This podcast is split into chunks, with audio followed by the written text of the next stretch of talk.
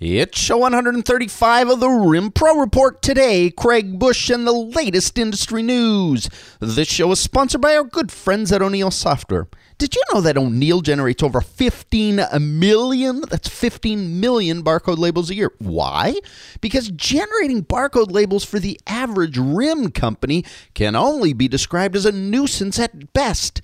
Maintaining printers, labor costs, ordering and inventorying labels, dealing with software, and keeping track of serial number sequences is time consuming and a costly distraction. So, O'Neil does it for you.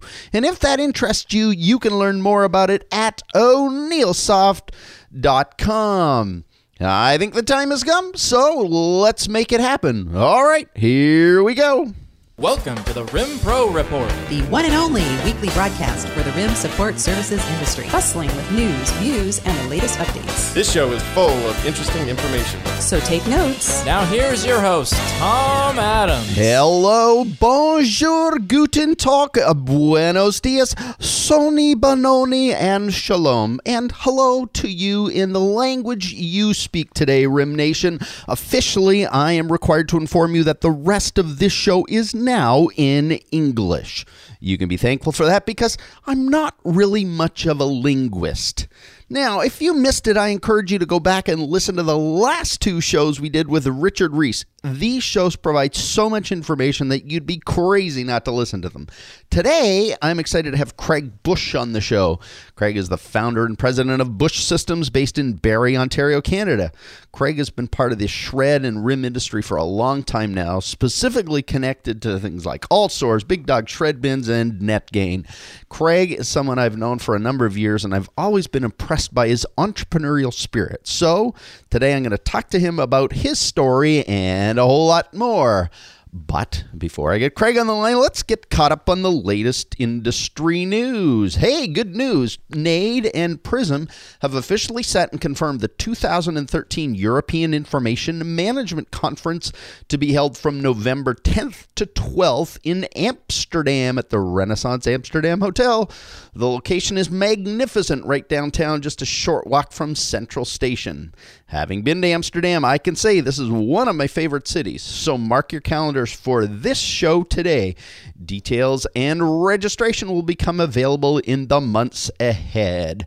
And just a reminder that registration and hotel is still open for the 2013 Prism International Annual Conference to be held in Bonita Springs, Florida, May 13th to 16th.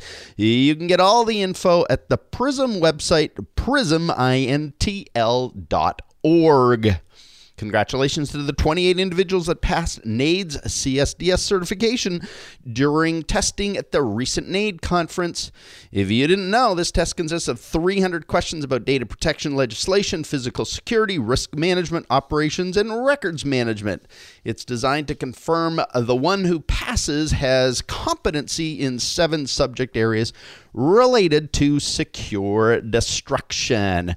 Well, that's all the news I have for this week. If you have anything to report, let me know so I can share it. I'm going to get Craig Bush on the line. Hold tight while I do.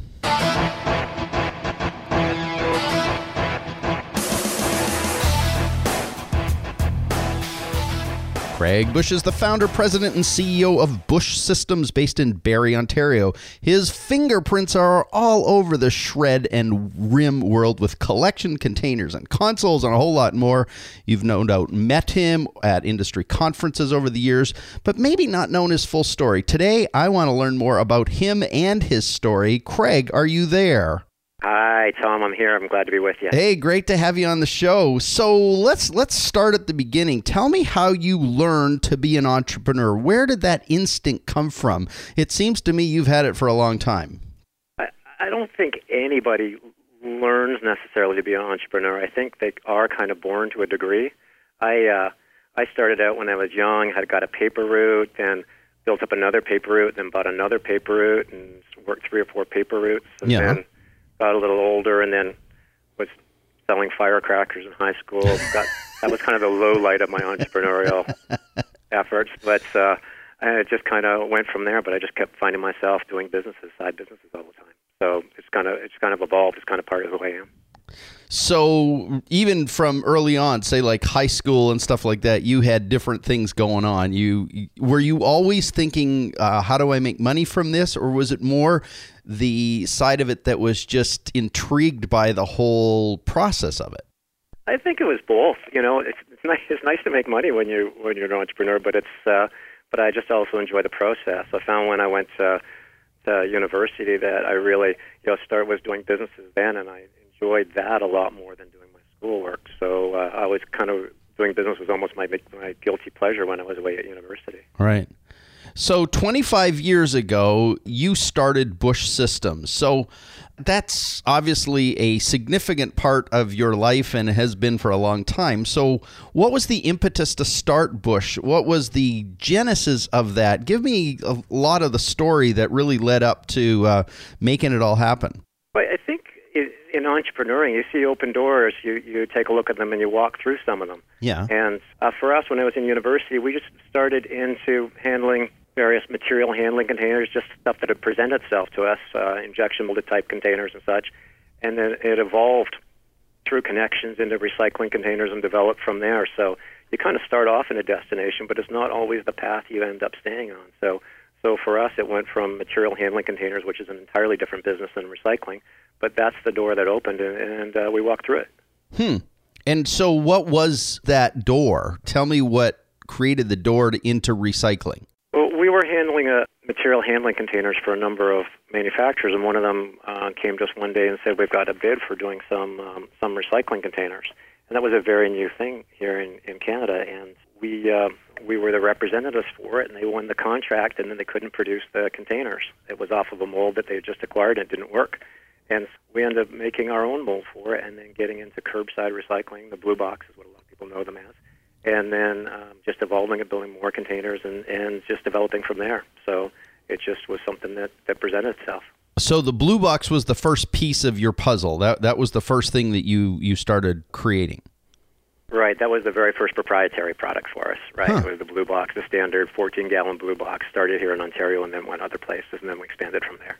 Wow. And so this is a 25 year old business, I, I read on your website. So you've been at this a long time.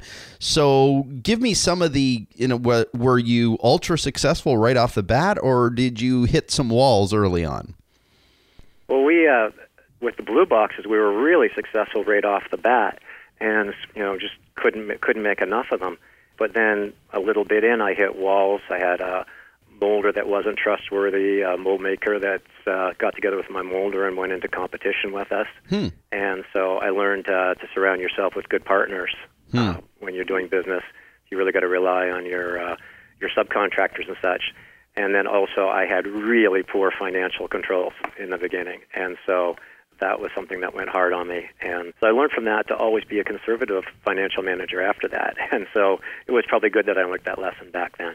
So along the way, and I mean, I know we could dig a lot more into Bush systems, but along the way, you seem to, you know, found or be the founder of or a significant seed uh, partner, or I, I'm not even exactly sure what, but you've you've put a whole bunch of other businesses into motion over the years. Tell me a little bit about that whole part of your entrepreneurial life. Well, there, has been a few. We uh, founded a company called Integrated Molding that is still one of our primary subcontractors. It's an injection molding company, so that we kind of control it through our subcontractor, you know, our modes of production, and that's been a really valuable partnership for us. So I own that company, and then started All Source a number of years ago in the in the document destruction container business, and uh, divested of that last year. But that was a really fast growth, significant uh, company, and really. Um, I'd been a little bit in document destruction before, not in really document storage at all, but that was my that was my introduction. Hmm. That was my in, real introduction in a big way into document destruction and document storage. And we identified pretty early that there was going to be a connection between document storage and document destruction going forward. So when we entered the, the shredding industry, we knew there was a tie into document storage and got involved in Prism right away. Hmm. So, and then uh, evolved into other companies, NetGain. That was just kind of an evolution with Drew Decker, who was a good friend of mine he was just you know really good at SEO and did a lot of stuff for us, and that evolved out of that. And then we do California Container, which manufactures a lot of our products for us, including the uh, shredding bins and such. So there's just been kind of an evolution of all of our companies are they may seem different, but they're all tied in strongly in, in some ways on the supply side or just uh, synergistically. Yeah. So when when you think about these kind of opportunities, does it go back to the way you you described it earlier? It's just a door that you opened, or do you actually have now that you've been at this a long time, do you have kind of a structure that you look for when you decide to get into a new business or a new industry? Is there sort of a set of criteria that you use to judge an opportunity? You know, I think I think there's probably two is the people involved. You know, you, life's too short for getting yourself involved in business with people that you don't really like and really trust and have great relationship with. So Right. The people are really important, and and the, then the math. The math has to make sense, and and a lot of businesses you can sit down for you know two minutes with a cocktail napkin and figure out whether they're whether they're going to be viable or not. Mhm. And then the ones that, that look like they'd be viable, then you do your research and you dig into them and find out more. But I, I think the people aspect is is the, is the most important one. So some of the businesses I do, I do a, a joint ventures, you know, 50-50 with another partner, and they're always the operating partner, the day-to-day operating partner. So there's a lot of trust there, and they just have to be great people. Right. So is that sometimes a logical thing, or is there a lot of instinct or gut that really takes place when you're making those kind of decisions around people? I understand the math, you know, can make sense, or some instinct about uh, the math might say, yeah, this is a great one. There's going to be bigger opportunity coming, like you did in the um, in the recycling containers. But people, I mean, there there's a whole lot of stuff there that you can't logically figure out, you know, on paper. I know it's true, and nothing's a, and nothing's a hundred percent either. Hey, Tom. Yeah. That's uh, uh, but uh, you know we, we make sometimes we make mistakes on people, but overall our success rate on people has been really good, and I think that is far more instinctual. You just get a feel for the person, and you just kind of you got to make a judgment call there. Hmm. So I think you have with people you go I go mostly with instincts, and then finance is obviously a logical thing. Yeah. So within the entrepreneurial mindset, let, let's talk a little bit about that. Uh, success, I think, leaves clues, and uh, you've been at this for 25 years. It's it's pretty evident that you've been successful at this. You've founded some companies that are doing some really cool stuff. So, um, from that perspective, tell me uh, about your own success. If if you were to um, you know observe it rationally from a distance and and indicate or point out the things that are really the secrets to what's made you successful over the years, what are some of the the critical things you would describe about yourself? I think I think innovation. I don't I don't care for red oceans. You know, I like to make new products in new markets and create create new things. I've never been a copier or somebody who's, who does the same thing. I like to create new things, hmm. and as a result, I think that that that ends up being well received, and it separates us from from competition, obviously. And I think apart from being conservative financial manager, I think that treating my people really well, getting good people and treating them well has been the big part. You know, our retention's been fantastic. We have lots of really long-term employees and really minimal turnover. So I think when you do that, you end up building a really strong company long-term because you get a lot of people with a lot of expertise. So I would say I would say getting great people and then treating them well and retaining them. Hmm. That's probably the biggest component of it. So, what's a day in your life look like? Because that to me is a, a somewhat of a bit of a secret of, of how people become successful is watch what they do every day because their schedule tends to determine their priorities. So, give me a sense of what a day looks like in, in your life. It, they're all completely different. Really? That's what I love about my job, Tom. It's just, yeah, every there, there's not one day that looks like another. You know, as far as how I do things, you know, whatever changed for me, and that more of my things are about personal relationship or kind of building block type Yeah. um, actions. You know, once upon a time I was, you know, doing everything. So that's um, so that's changed. So basically, the things that I need to do, that I need to book time for meetings and such, I block those off in my Outlook, and then you know that's obviously the things that I have to do there, and then and then I keep a to-do list of things that I need to get done, and just get those done at the same time over the course of the day, and you know, in the empty spots in the calendar. Right. So, um, I wanted to, to, to tell your listeners about uh, a program, an app I pulled down on my iPad, which is called Paperless. And I've been looking for a great to-do list Yeah. forever. And this Paperless is fantastic. Hmm. Okay, now it does cost like two dollars and ninety-nine cents, so there's a cost involved. Uh, but um, it's been a really great program because it actually allows me to make notes under each of my to-dos, like run separate lists with to-dos in each one, and then a lot of note section for each to-do, so I can almost treat it like a project tracker as well. Hmm. So it's it's been a, I've just been using it for about three weeks, and I'm in love with it. Oh, very cool. Very cool. Well, as you know, this show is about the records management and shred industry, and you've really been a part of that for a while now, as you described. Tell me what it is about this industry that you liked in the beginning and why you like it so much as a manufacturer who, who sells to the industry.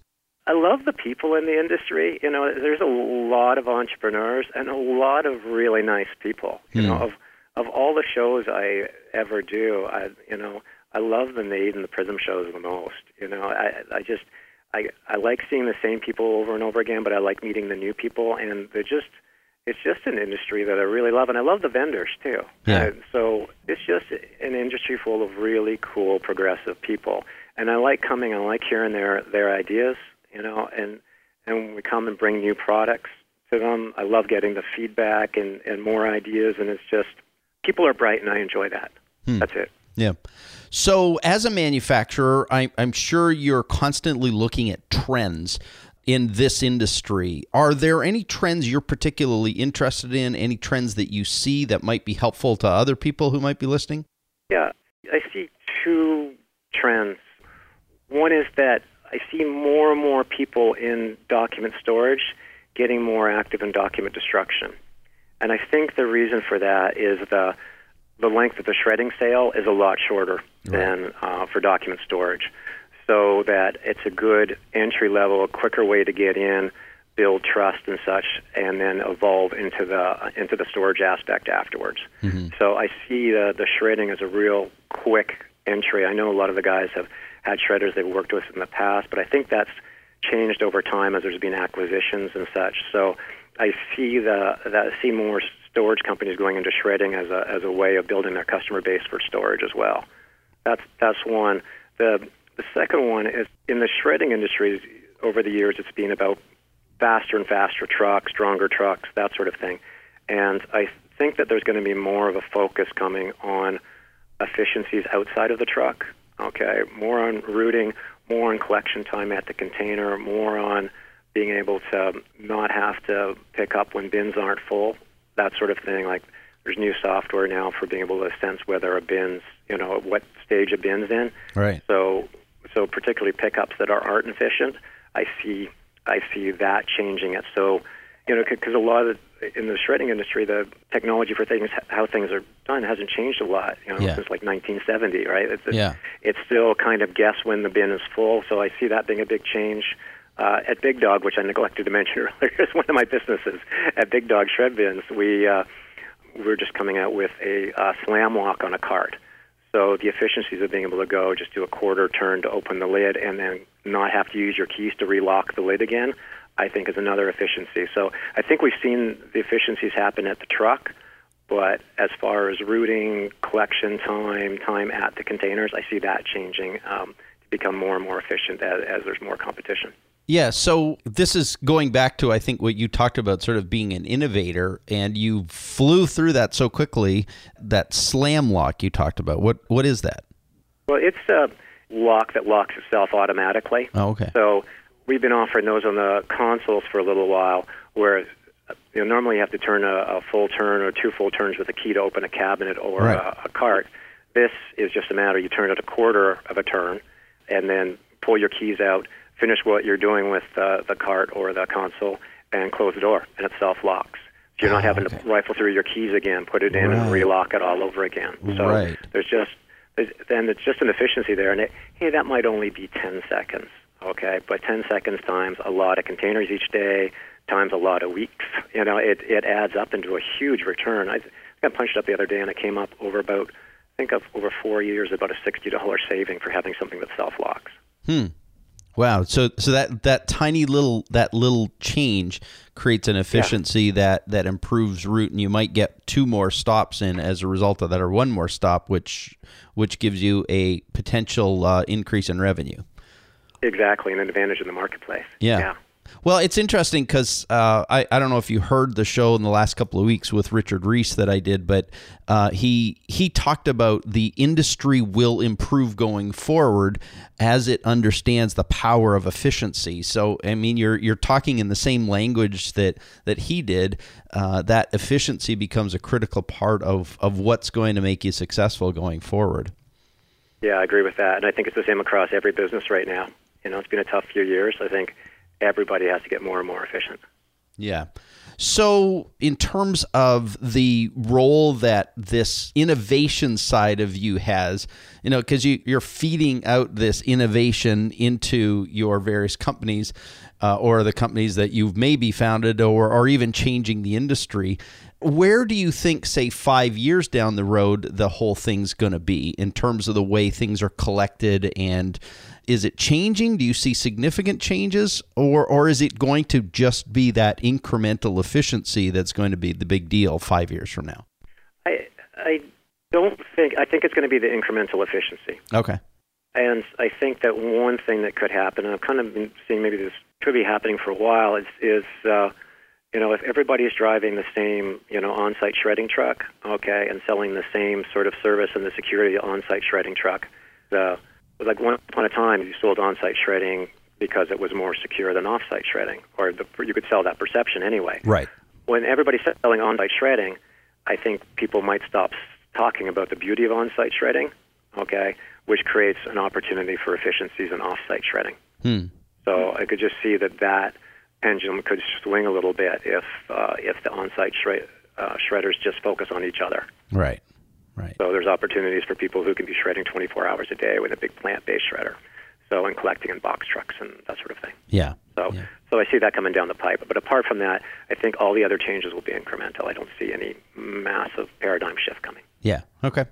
So uh, some some really cool news. I mentioned it on the show at end of uh, 2012, but you guys were awarded the Manufacturing Business of the Year. Tell me more about that win in your local community. Oh, thanks. I appreciate that, Tom. Uh, and I appreciate you mentioning that before. Uh, it was just a nice acknowledgement by our Chamber of Commerce here for. Uh, we've kept all of our manufacturing here in North America. Everything we do is manufactured in North America, and we do uh, injection molding and a lot of uh, um, assembly of our products here in in Barrie, Ontario. And it was just a recognition for that, and I think being innovative in what we do, and it was just it was uh, nice to be recognized, and it was a good night out. Yeah. well, and what I know of you and your team, that's probably not un- unusual to have a good night out. We like to have a good time. Yeah. so, looking back over the last 25 years, what would you say is the thing you're most proud of in all of it? I, I know you talked about your successes and things like that, but uh, if if you could be really um, forget being humble, uh, what what are you most proud of when you think about the the business that you've built and developed and businesses and success you've had? What are you most proud of? I think uh, I think it's building a good environment where people are happy. Hmm. You know, it's, it's, so we've had you know, you go through the years, people go through personal problems at home, and different things happen. And a lot of people come home and tell us that you know they love coming to work. It's just their happy place. And it's just having an environment. It's the energy. We just moved offices about 10 months ago into a really nice new facility. And just um, the energy is so good. It's just, I love coming to work, and I think, uh, I think most people share my view on that. And I think we've just kind of created a great team and a great energy and just a great place to be. And that's what feels, that's what feels, the creation of that is what feels best to me. Yeah. Oh, that's very cool. So, looking back over the past 25 years with all you know today, if you could go back to when you first uh, got involved and, and start building Bush systems, uh, what would you potentially do differently? What changes might you make if you had the opportunity to? Uh, you know what? I, I, I totally know what I would change. Back when I was 25 or so, I guess when we first got into the, the blue boxes and business was booming, I was really enjoy- I got a new apartment in Toronto, a new car. I was really enjoying my life and not focusing on business that much. And I let my competitor in the recycling boxes get ahead of me. And they they started first, but I could have closed the gap. And uh, I was focused more on just enjoying life rather than taking business that seriously. And so there were probably you know three years in there where I could have really built the businesses and really you know leapt ahead if I'd really had my eye on the ball. But and no regrets. I enjoyed what I did during the time. But Yeah. uh, that that would be something retroactively go. Ah, why didn't I seize the opportunity then? So Right. that's uh, that would be the one. Right. Yeah, that's it. So you you've built businesses with partners as you said you go sometimes 50-50 or you seed something or whatever but um, in those cases what's the advice you give your partners as they're the operations often as you said the operations lead on these uh, you can be the sort of business expertise, the um, you know some of the financial resources, those kind of things. But what advice do you give your partners? What advice do you bring to the table based on the years of experience you have, or what advice might you give somebody trying to start or begin a business? What what are some of the secrets that that you think really make a business work in the long run? Yeah, I think I think structure. You know, having a, a structure to think proper processes, workflows, that sort of thing, so that you're really able to fulfill behind what you're doing, hmm. and just be aware really on the operation side. And then, you know, as a as a great marketer, Tom, you know that that marketing's super important, but a lot of entrepreneurs kind of come by that naturally. Where is I find that the the operation side tends to be not not in the sweet spot as much with a lot of entrepreneurs. So that's more of a learned behavior rather than uh, than one they come to the table with. So kind of in energy, marketing, that kind of stuff, they have that already. It kind of, at least for me, I had to learn the operational stuff. Okay. And then and then later on, get really people who are really good at operations and get rid of the operational stuff and get it off my plate because I shouldn't be trusted with that. so. So it's it's really tending to the operational side, getting the systems, getting the software, getting getting the things you need to make sure that there's a proper flow all the time, so that, that you're meeting your customers' expectations. Hmm. So, if you hadn't been doing what you've been in terms of Bush Systems, what other thing might you have wanted to get into in your life, or what other profession would you have possibly taken on if it hadn't have been this entrepreneurial role that you play? Yeah, I would definitely have been doing Jeep tours in Akumal, Mexico. Jeep I would have- tours. Jeep tours. I said, if I if I mess this thing up, I'm packing up and I'm moving to Mexico. Akumal's about an hour south of Cancun. I'm going to run Jeep tours, surf, and hang out with the banditos and just. You're have no responsibilities, and That's- and my buddies were all going to come with me. You know they were, and so uh, so that would have been my alternative uh, life, and we probably wouldn't be having this interview. What a blast! Well, Craig, it's been it's been uh, really cool hearing your story, and uh, I know how much you and your uh, innovations have really fueled much of what happens in this industry, at least from a collection side. And uh, your fingerprint is is over the industry, and um, you know, from me to you, uh, thanks for all the work you do in the industry, and uh, I really appreciate you telling us your story and sort of your perspectives on things. I really appreciate that, Tom. It was fun. Thanks for having me. All right, bye. Bye bye.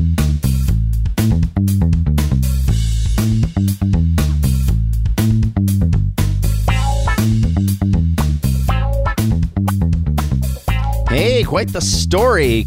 Craig is pretty humble about his success, you know, but he's really done some cool things in his business and his related companies. So thanks to him for joining us on the show today. And thanks to you as well for joining us. I appreciate you coming and stopping by every week. I'm also incredibly thankful to O'Neil Software, who sponsor the show. O'Neil is committed to creating great software for your RIM service business. But more than that, they keep pushing the envelope in the development of their products, both for what is required today, but even more importantly, what will be happening in the industry tomorrow. While it might seem like it's not that important, we know that in two, three, five years from now, you'll be glad they kept moving themselves forward on your behalf. And you can learn more about them and their software at o'neilsoft.com. Uh, that's it for today. We'll be back next week with another great interview for you. Have a great week. We are out of here. Thanks for joining us on the Rim Pro Report with Tom Adams. If you enjoyed the show, please tell others. Our website is www.rimproreport.com. This broadcast is produced and hosted by Flourish Press Inc. Join us again soon.